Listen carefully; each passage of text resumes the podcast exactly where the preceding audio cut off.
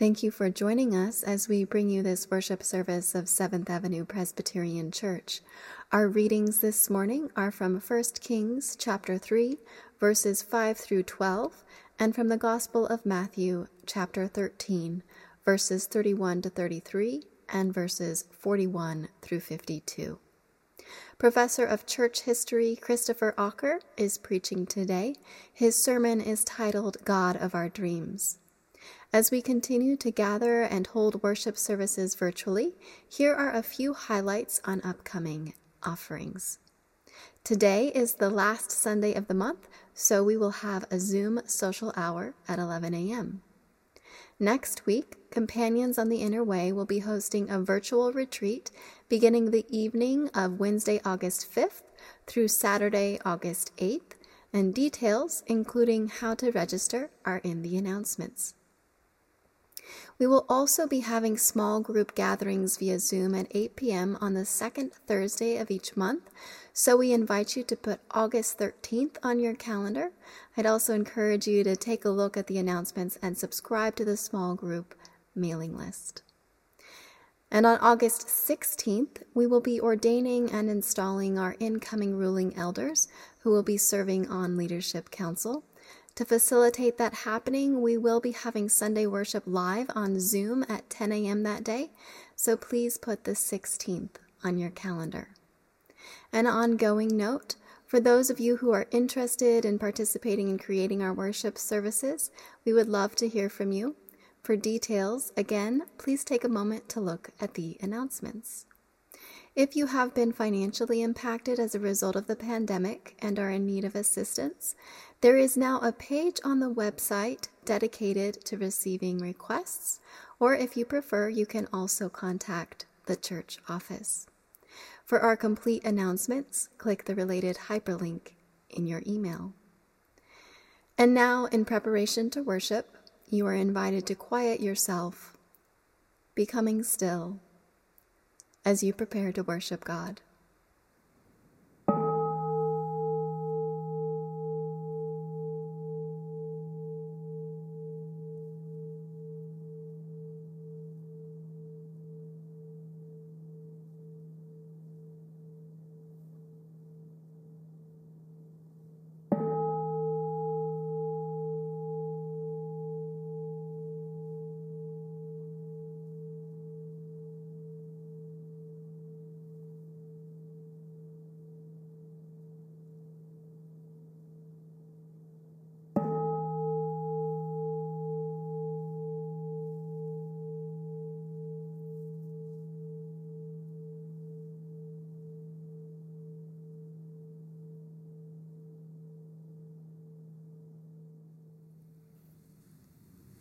God has called us here. That we might draw strength from God's presence. God has called us here. That we might be fed by one another. God has called us here. That we might say yes to our belovedness. Yes, God has called us here. Alleluia. Amen.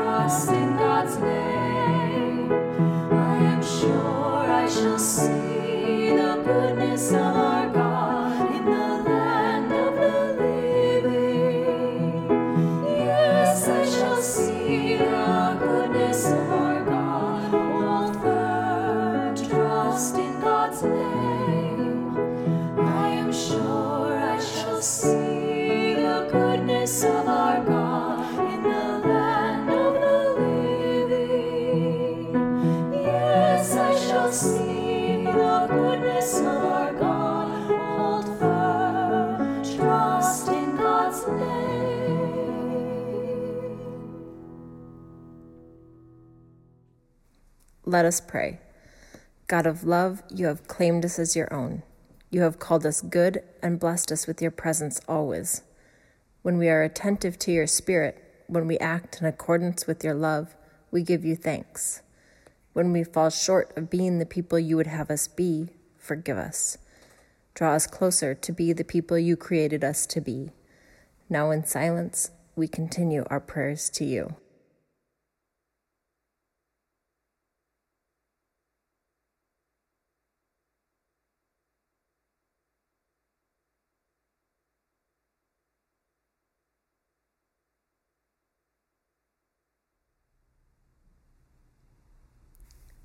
Through Jesus the Christ, we are made whole. and called to be the people of God. Friends, believe the good news of the gospel. In Jesus Christ, we are forgiven and made new. Yes. Yes. Alleluia. Amen. A reading from 1 Kings chapter 3, beginning with the fifth verse. In preparation to hear these words, let us pray. Guide us, O God, by your word and spirit, that in your light we may see light, that in your truth we may find freedom, that in your will we may discover your peace. Through Jesus Christ. Amen. At Gibeon, Yahweh appeared to Solomon in a dream by night, and God said, Ask what I should give you. And Solomon said, You have shown great and steadfast love to your servant, my father David, because he walked before you in faithfulness, in righteousness, and in uprightness of heart towards you. And you have kept for him this great and steadfast love, and have given him a son to sit on his throne today. And now, O God, you have made your servant king in place of my father David, although I am only a little child. I do not know how to go out or come in. And your servant is in the midst of the people whom you have chosen, a great people, so numerous they cannot be numbered or counted. Give your servant, therefore, an understanding mind to govern your people, able to discern between good and evil. For who can govern this, your great people? It pleased Yahweh that Solomon had asked this. God said to him, Because you have asked this, and have not asked for yourself long life or riches, or for the life of your enemies, but have asked for yourself understanding to discern what is right, I now do according to your word. Indeed, I give you a wise and discerning mind. No one like you has been before you, and no one like you shall arise after you. Hear what the Spirit is saying to the church. Thanks be to God.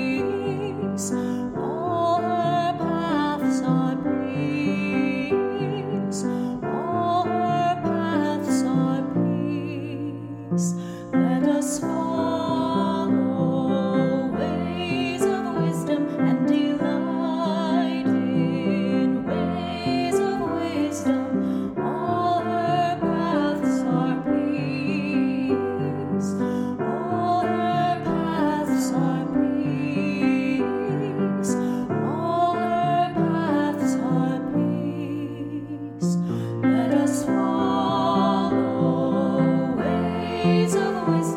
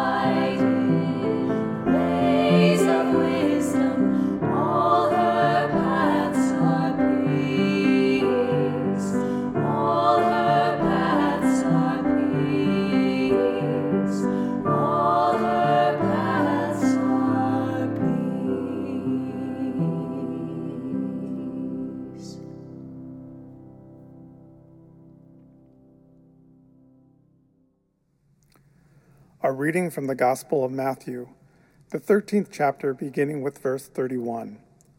Let us listen for the word of God individually and as a community. Jesus put before them another parable. The kingdom of heaven is like a mustard seed that someone took and sowed in his field. It is the smallest of all seeds, but when it has grown, it is the greatest of shrubs and becomes a tree, so that the birds of the air come and make nests in its branches. Jesus told them another parable. The kingdom of heaven is like yeast that a woman took and mixed in with three measures of flour until all of it was leavened. The kingdom of heaven is like a hidden treasure in the field, which someone found and hid. Then, in his joy, he goes and sells all that he has and buys that field. Again, the kingdom of heaven is like a merchant in search of fine pearls. On finding one of great value, he went and sold all that he had and bought it. Again, the kingdom of heaven is like a net that has been thrown into the sea and caught fish of every kind. When it was full, they drew it ashore, sat down, and put the good into baskets, but threw out the bad. So it will be at the end of the age. The angels will come out and separate the evil from the righteous and throw them into the furnace of fire, where there will be weeping and gnashing of teeth. Have you understood all this? They answered, Yes. He said to them, Therefore, every scribe who has been trained for the kingdom of heaven is like the master of a household who brings out of his treasure what is new and what is old. Here ends the reading. God of our dreams. Please take these reflections on 1 Kings chapter 3 verses 5 through 12 as an invitation to consider several dimensions of the story of Solomon's dream. Let's try to discover how the text might provoke us to think more deliberately about how we live together in this city on this earth.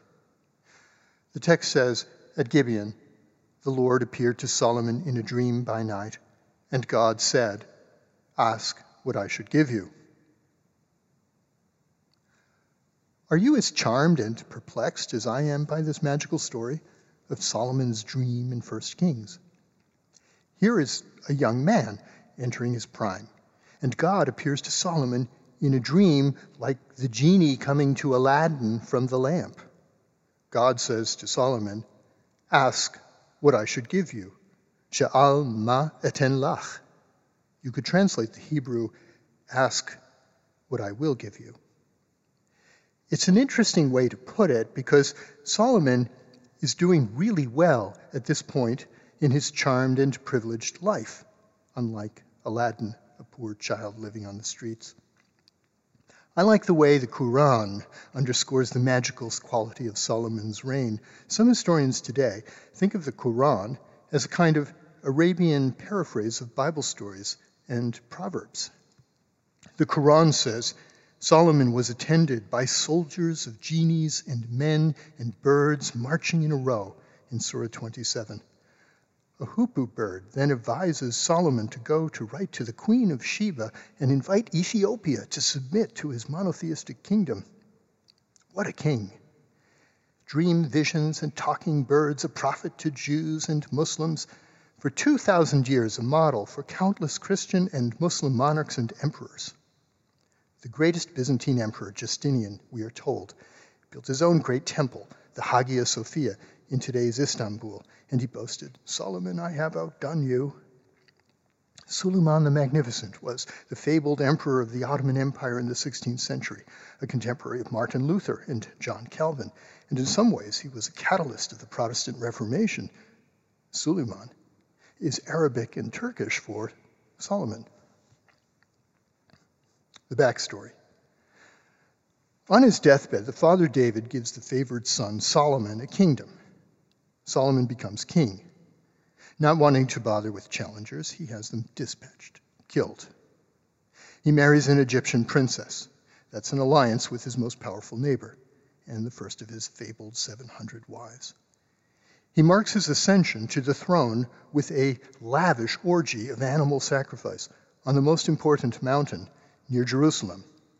And then, while the carcasses of the thousand burnt offerings are smoldering and the smoke of burning animals drifts over the steep valleys between Jerusalem and Ramallah, Solomon has this dream.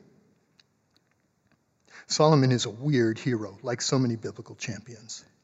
He was the child of David's homicidal marriage to Bathsheba. Remember that story? This Putinesque successor to David's monarchy, a favored son, a frighteningly ambitious man, a young man determined to keep God on his side, consolidates his power, and then he has a dream. The dream comes at a crucial moment in biblical politics.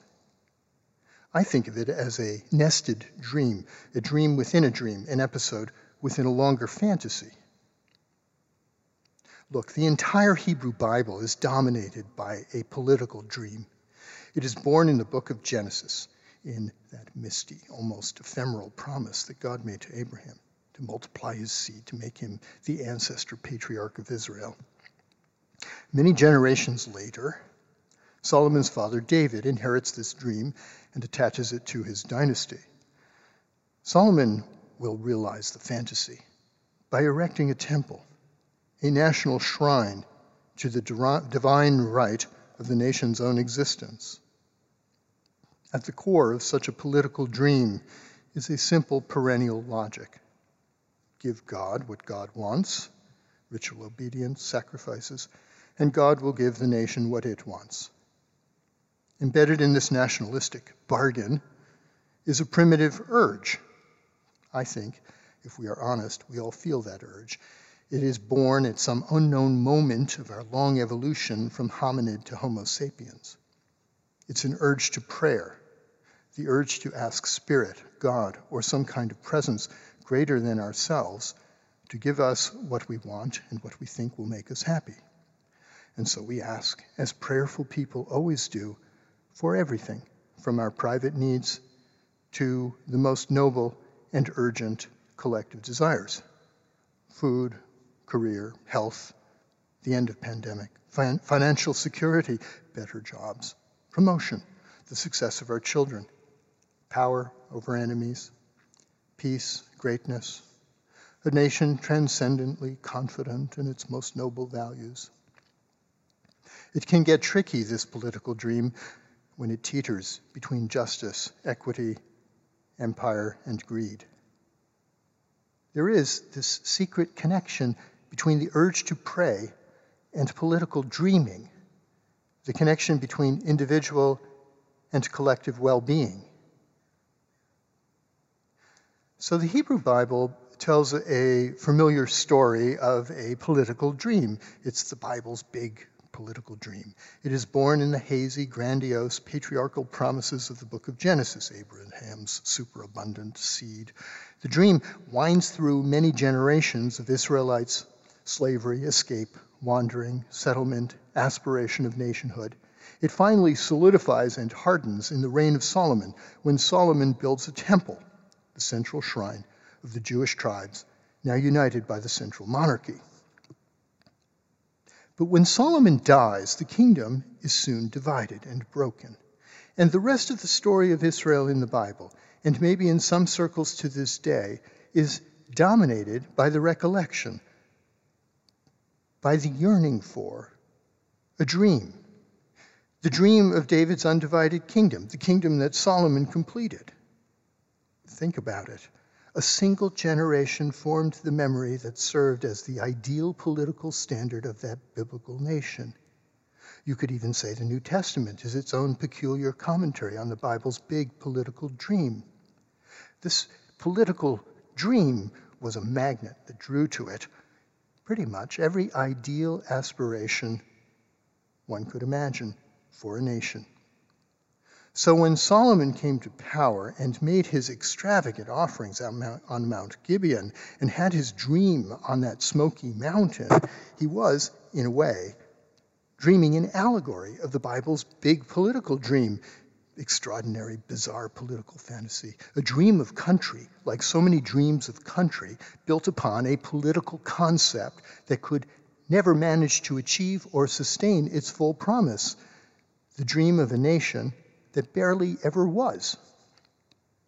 It sounds a bit like the United States, another country built on promises that it is still, after 200 years, trying to realize for all its people.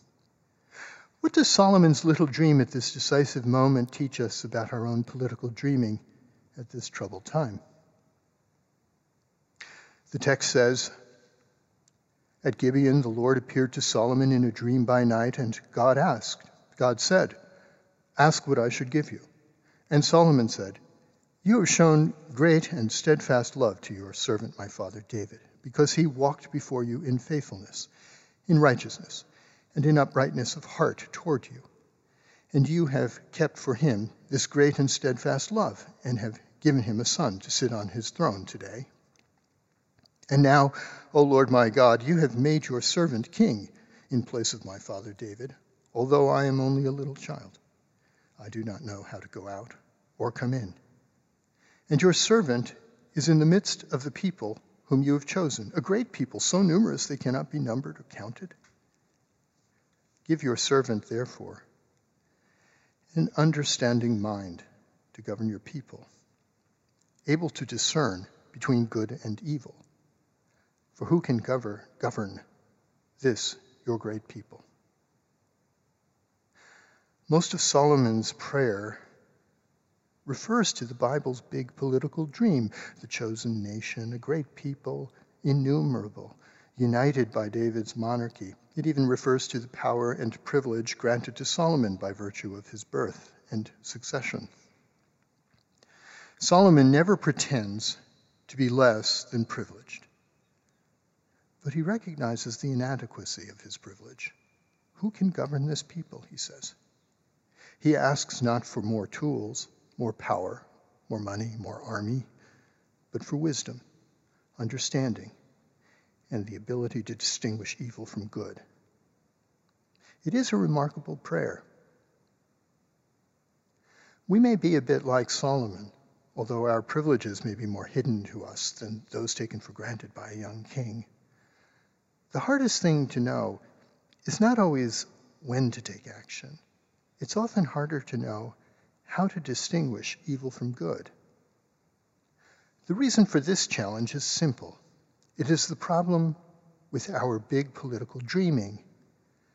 I'm a Christian theist, so I believe that the best kind of human society can be described as a kingdom of heaven, to use Jesus' phrase. And I think the Bible teaches us to take pause in our political dreaming to seek wisdom, the kind of wisdom that recognizes how the kingdom of heaven is like a mustard seed, a small seed that grows into a sheltering shrub it's like a little yeast that leavens an entire loaf, a treasure hidden in a field, a pearl of great price, a net that gathers everyone in and depends on the God of our dreams to separate evil from good and to redirect our political dreaming. May God give us wisdom.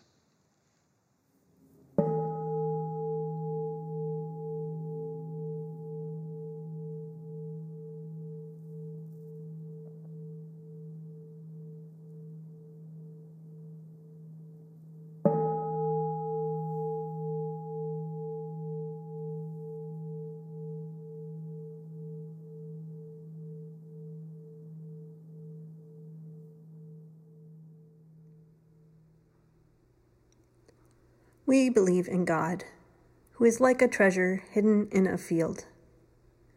We believe in Christ, whose love is like leavening, transforming everyone that is touched. We believe in Spirit, who prays in us when we are unable to pray for ourselves. This we believe. Amen.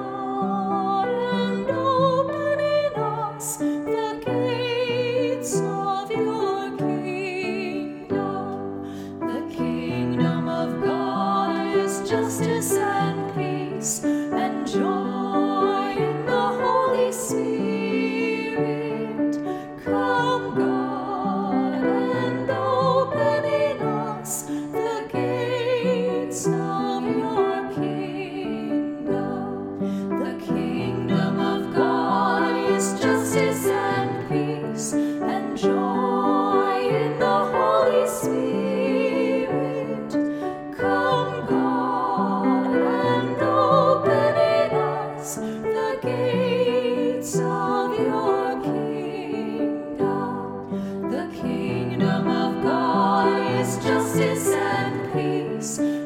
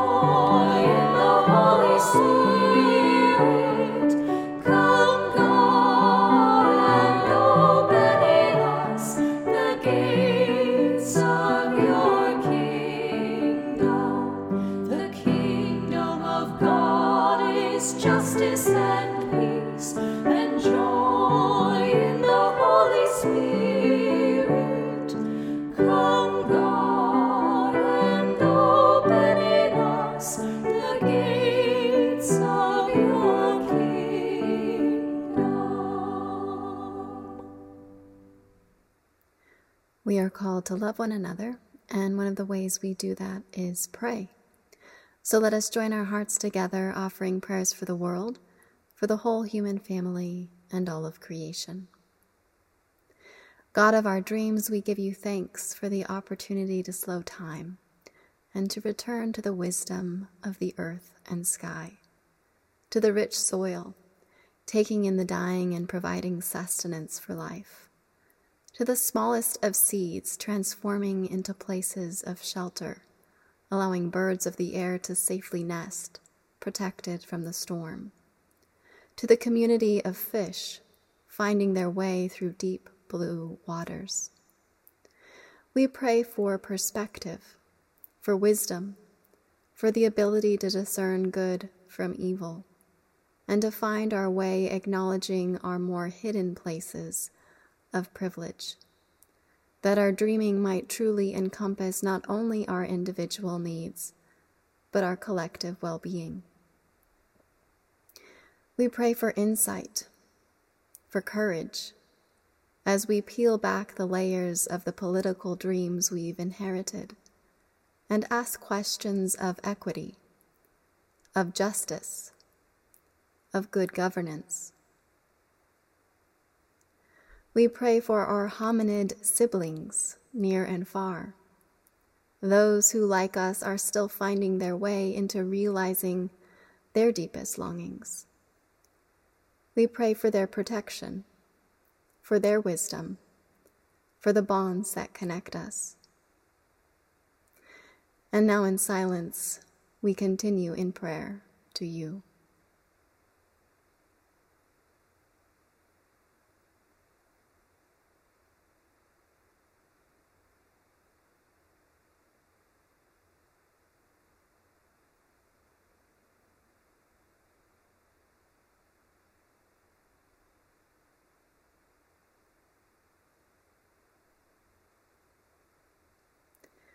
We make this prayer in the name of the one who taught us to pray, saying, Our God, who art in heaven, hallowed be thy name.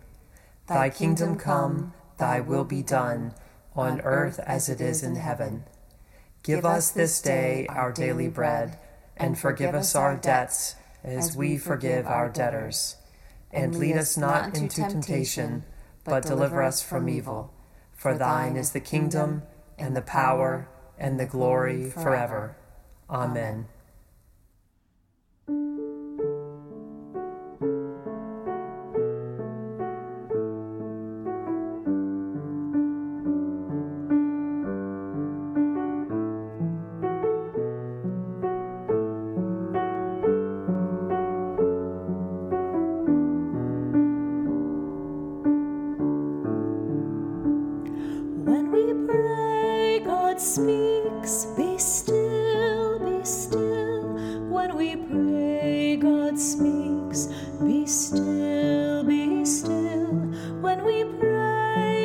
Speaks. Be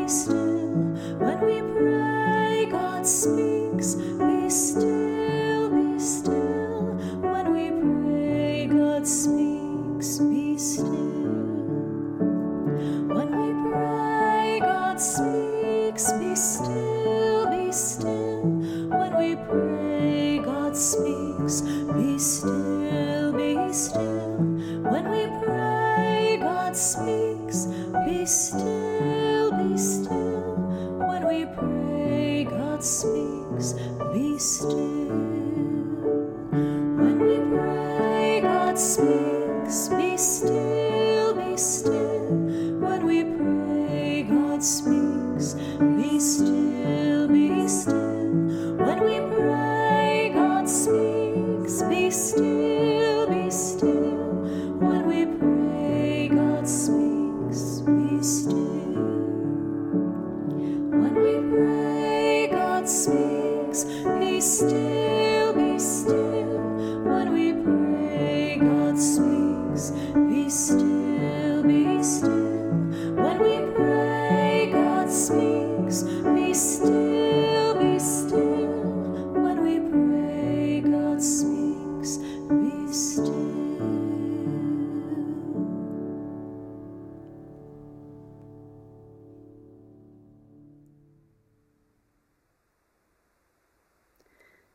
Go forth, may God grant you wisdom, time to reflect, and gentleness to respond.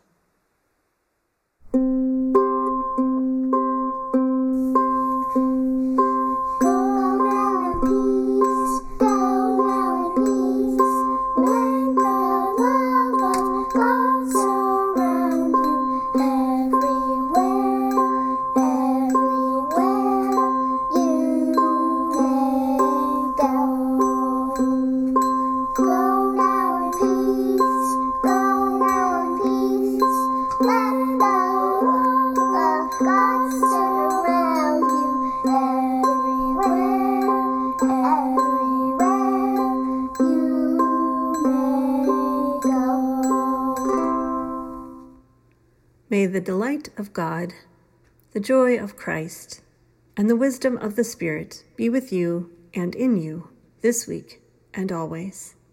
Amen.